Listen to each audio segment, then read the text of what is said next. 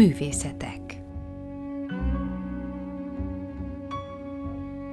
Mindenki rendszeresen olvasott nálunk, szenvedélyes érdeklődéssel, válogatás nélkül, mint az örökké szomjas ember, aki azt is megissza, ami voltak éppen nincs ínyére, mert máskülönben szomjan hal. Ha éppen nem volt könyv a szüleim kezében, akkor zongoráztak vagy énekeltek. Anyám régi koncertjeiről mesélt, a ruháról, melyben meghajolt a tapsoló közönség előtt. Máskor meg arca elé emelte fiatalasszonykori structól legyezőjét, amögül nevetett rám. Tett egy pár tánclépést gyönyörű hosszú lábán, és arról beszélt, milyen szívesen lett volna balerina. De hát hogy lehetett volna arról szó, hogy ilyen illetlen mesterségre képeztessék ki a nagyanyjáék.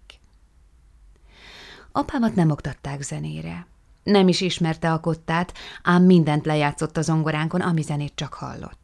A zene alapelemeinek tudása nélkül. Abszolút hallása és kitűnő zenei memóriája volt, mint nem egynek rokonai közül. Nagybátyáim zenét szereztek, nagyapám is. Apai nagynénéim koncerten énekeltek, zongoráztak, dédapám fuvolázott, s egyik alapítója volt a Debreceni zenedének. A művészetek, mind a házi istenek éltek közöttünk. Szüleim mindegyike azzal akart gazdagítani, amiből neki nem jutott, vagy ha igen, akkor is túl kevés. Úgy gondolták, ha már nekik nem sikerült kibontakoztatniuk a képességeiket, legalább nekem adassék meg az ő ki ábrándjuk teljesülése. Anyám szenvedéllyel táncolt valamikor, beírattak hát tánctanfolyamra, attól téve függővé komolyabb képzésemet, milyennek bizonyulok. Apám ambícióját sosem elégítette ki, hogy csak úgy a maga ösztönéből nem igazi zenei képzés eredményeképpen zongorázik, beírattak hát a zeneiskolába is. Mindkettő írtózatos élménynek bizonyult, és váratlan eredménnyel járt. Táncra egy csodálatos pár Karola néni és Röné néni együttese oktatott.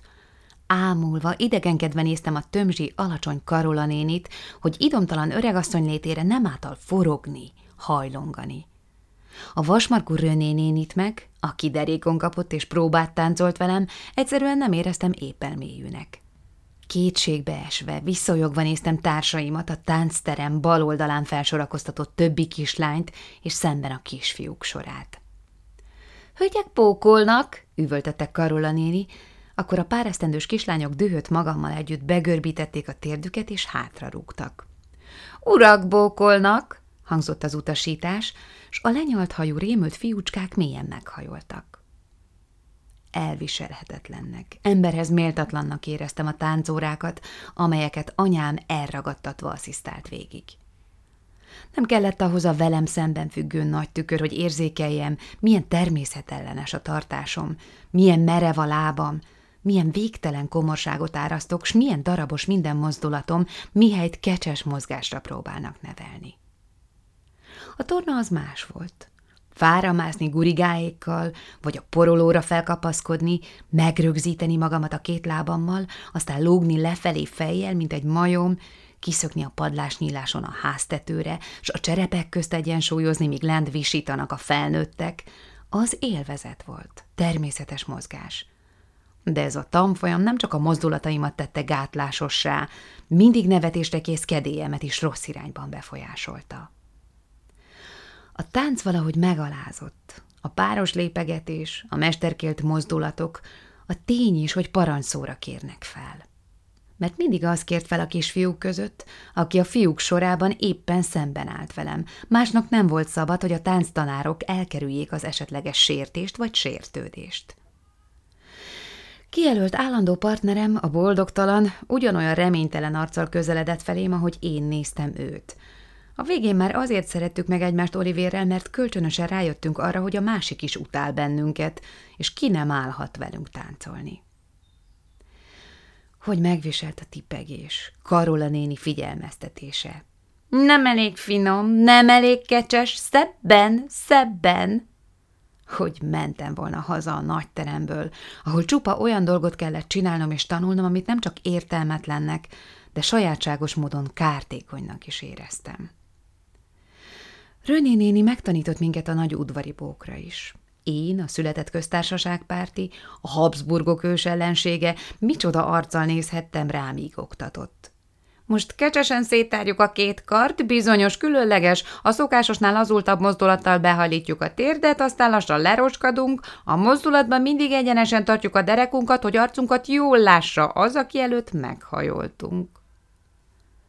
Meg is mutatta, hogy kell csinálni. Többször egymás után.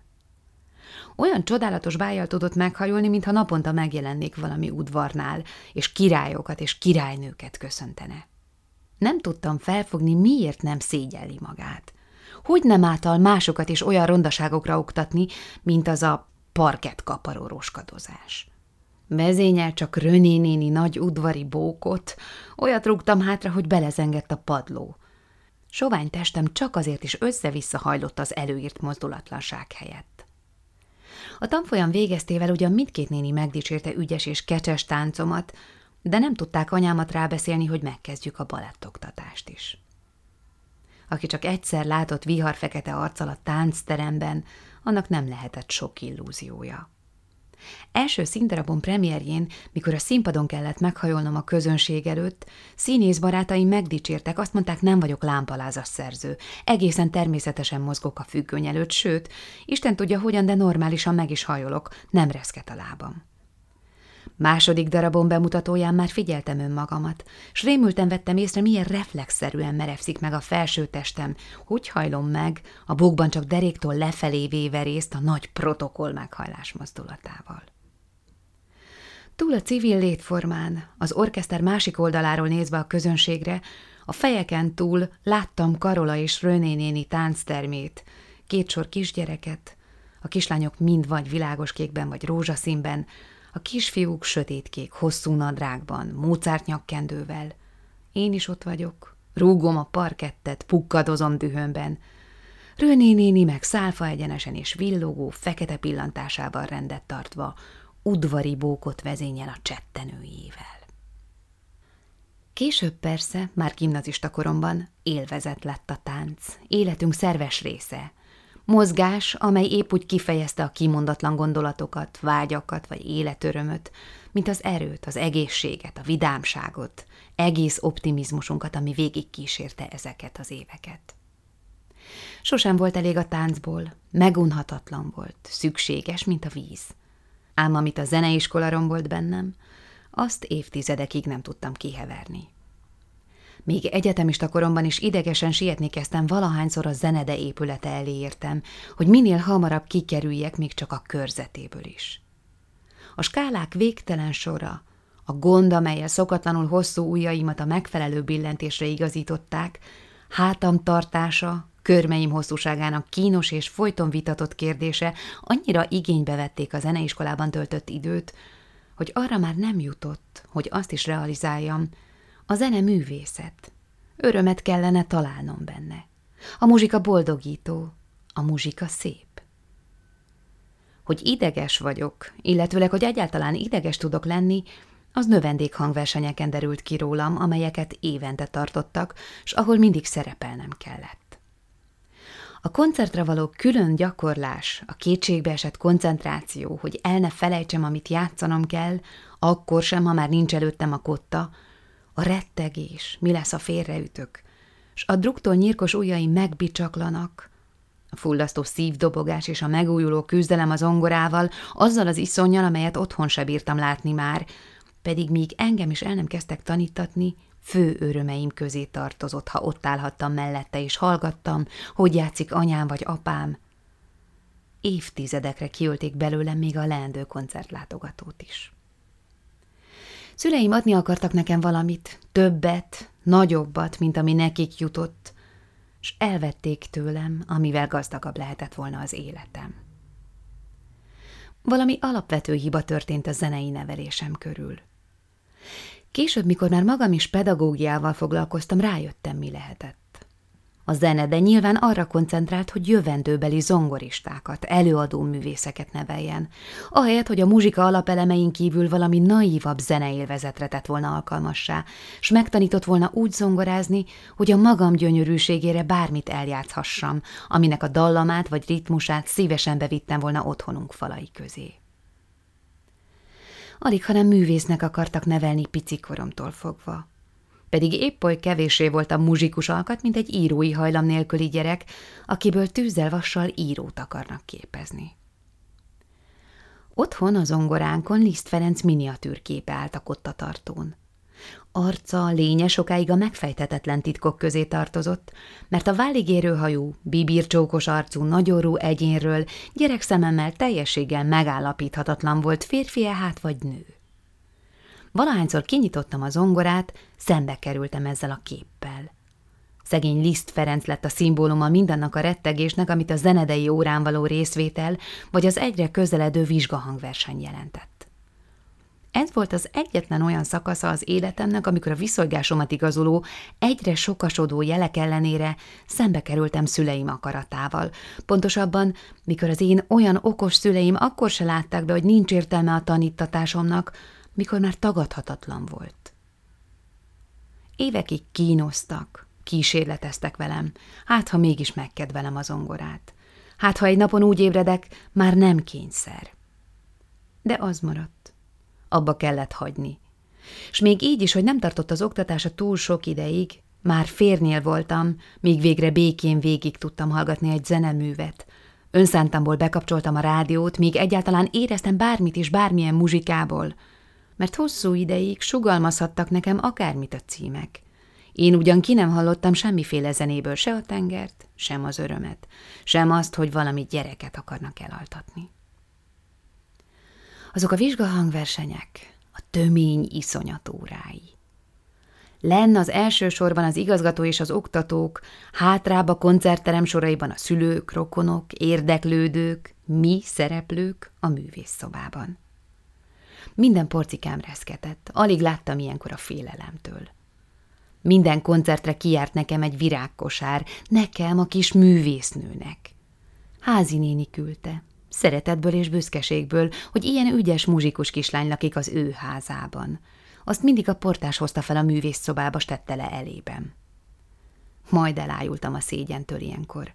Úgy éreztem magamat, mint egy csaló.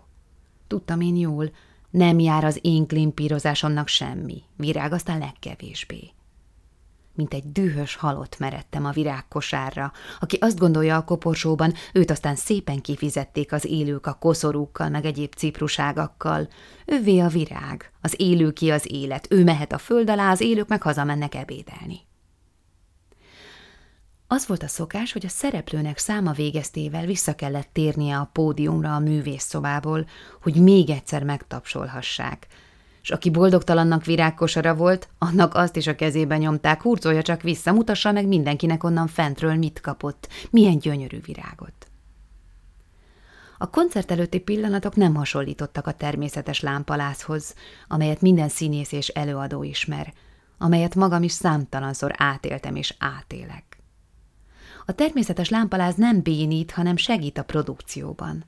Anélkül nem is lehetne talán jól dolgoznia egy művésznek. Kell az a feszültség, amely valahogy belekapcsolódik az idegrendszer áramkörébe, és oda benne a lélekben kigyújtja a lámpákat. A koncert előtti, a művészszobában töltött pillanatokban nem volt más, csak sivár, megalázó, elsődleges gyötrelem.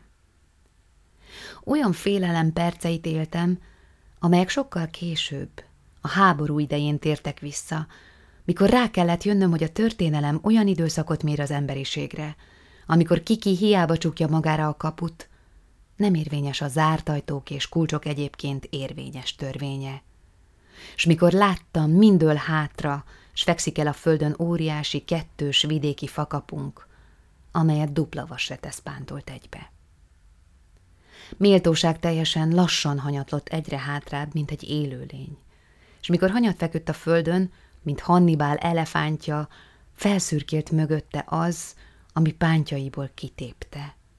Egy addig sose látott tank, amely az udvarba hajtott, s taposta apám 67 darabból álló, a langyos esőre kiállított kaktusz gyűjteményét. Azt éreztem ott a művészszobában, hogy rab vagyok Nyomorult fogoly. Kiszolgáltattak a felnőttek néha merőben érthetetlen világának és törvényeinek. Oda vetnek a nézők elé, ahol minden megtörténhetik velem, bármi. És közben a publikum cukrot szopogat, az anyák a ruhámat bámulják, lakcipőmet, a masnit a hajamban, még külsőségeimben is egybevetnek saját gyerekük felszerelésével. A tanárnőm le nem veszi rólam a tekintetét, s még ha derültebben néz, az se nekem szól, hanem önmagának, hiszen ő az, aki megtanított mindenre. Az út a művészszobától tán hat méternyi, ha lehetett az székig. A padló, amelyen a pódiumon végig lépdeltem, hullámzott nyomorult talpam alatt. Mikor először meghajoltam, hogy köszöntsem a közönséget, s hallottam a tapsot, amely udvariasan minden egyes szereplőnek kiárt, legszívesebben végig feküdtem volna a földön, beszorított szemmel, füllel, vagy tökéletesen passzívan, átengedve magam akár a halálnak is, mint az a Varga utcai ló. Gyűlöltem a termet, a széksorokat, a koncertzongorát, a hallgatóságot. Legkivált az igazgatót, aki minden fellépés után gratulált a szüleimnek, és mindig hajszára ugyanazt a kellemes mondatot mondta. Milyen érzéssel játszom, milyen finoman. Nem is igaz, gondoltam, míg néztem a magas, komoly férfit. Csak azért mondja, hogy ki ne vegyenek.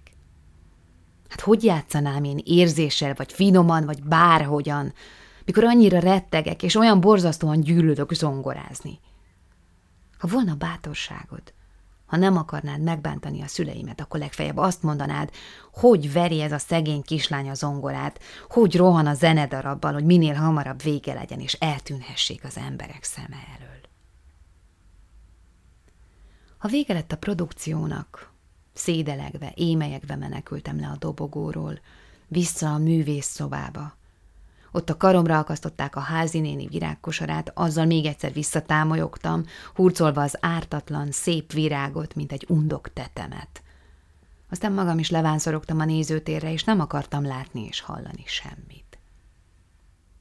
A szüleim ragyogtak, Pelikán nagynéném, akivel imádtuk egymást, mert valami örök kötöttség volt köztünk, valami viszonylatunkhoz nem is illő, szokatlan barátság, mintha volna egy furcsa szféra, amelyben én a páresztendős gyerek, meg nagynéném, a két gyerekes anya korkülönbség nélkül tartoznánk egymáshoz.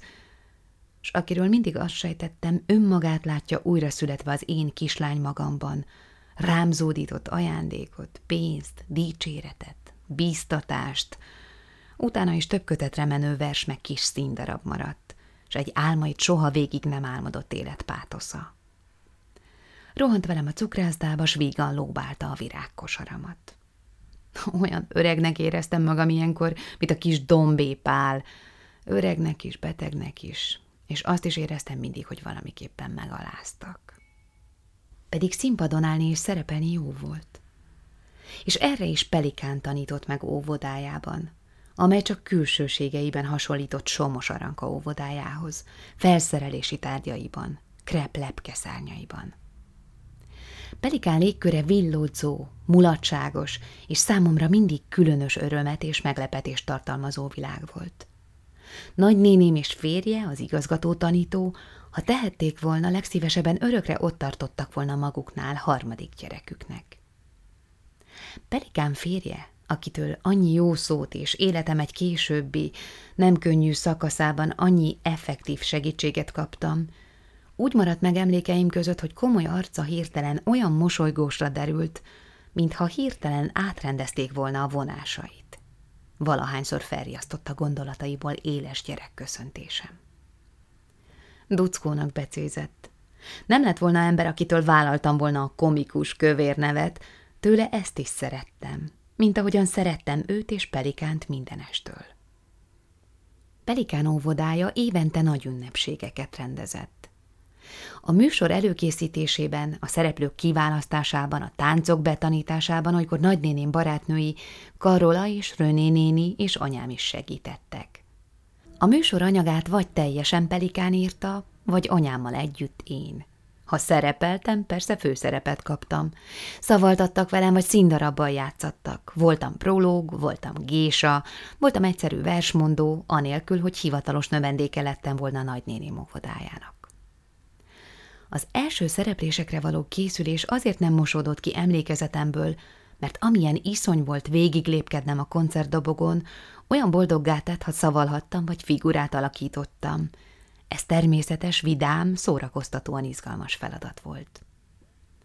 Milyen varázslatos volt, milyen részegítő a festék, a jelmez, másnak öltözni, mint ami vagyok, és azt játszani, amit amúgy is annyira szerettem, hogy nem vagyok azonos önmagammal. A színpadon beszélnem kellett, szavakat mondanom, verset vagy prózát, a mimikán kívül hangokkal, anyanyelvem eszközeivel érzékeltetnem valamit, aminek a kifejezését szerepem rám bízta. Ez olyan természetes elem volt a számomra, mint a madárnak a levegő. Tökéletesen ellentétes, diadalmas érzés a zongoránál való megalázó szerencsétlenkedés helyett. Ha valaki megmondta volna nekem, az a bizonyos vénember, a földig érő szakálú, őszhaján nagy kalap, akivé a mesében a jövendő áltázza magát, kezében görbebot, ajkán titokzatos igék, hogy mindez azért olyan könnyű, mert jövendőbeli mesterségem nyersanyagával dolgozom, amely nem melódia, zenei hang, hanem a magyar nyelv 32 betűje, s azért természetes a pici, amatőr rivaldafény vagy festék az arcomon, a játék, hogy én én vagyok, de bizonyos órákra mégsem én, hanem hazámat sirató hollány vagy életre kelt, elbitangolt játékszer, mert egyszer színdarabokat meg hangjátékokat fogok írni. S ott nézem a próbát a rendezőasztalánál, vagy az üvegen túlról figyelem a rádióban a saját szövegemet mikrofonba olvasó színészeket, bizonyára kővé meredek pelikán színpadán, mint bújdosó japán baba.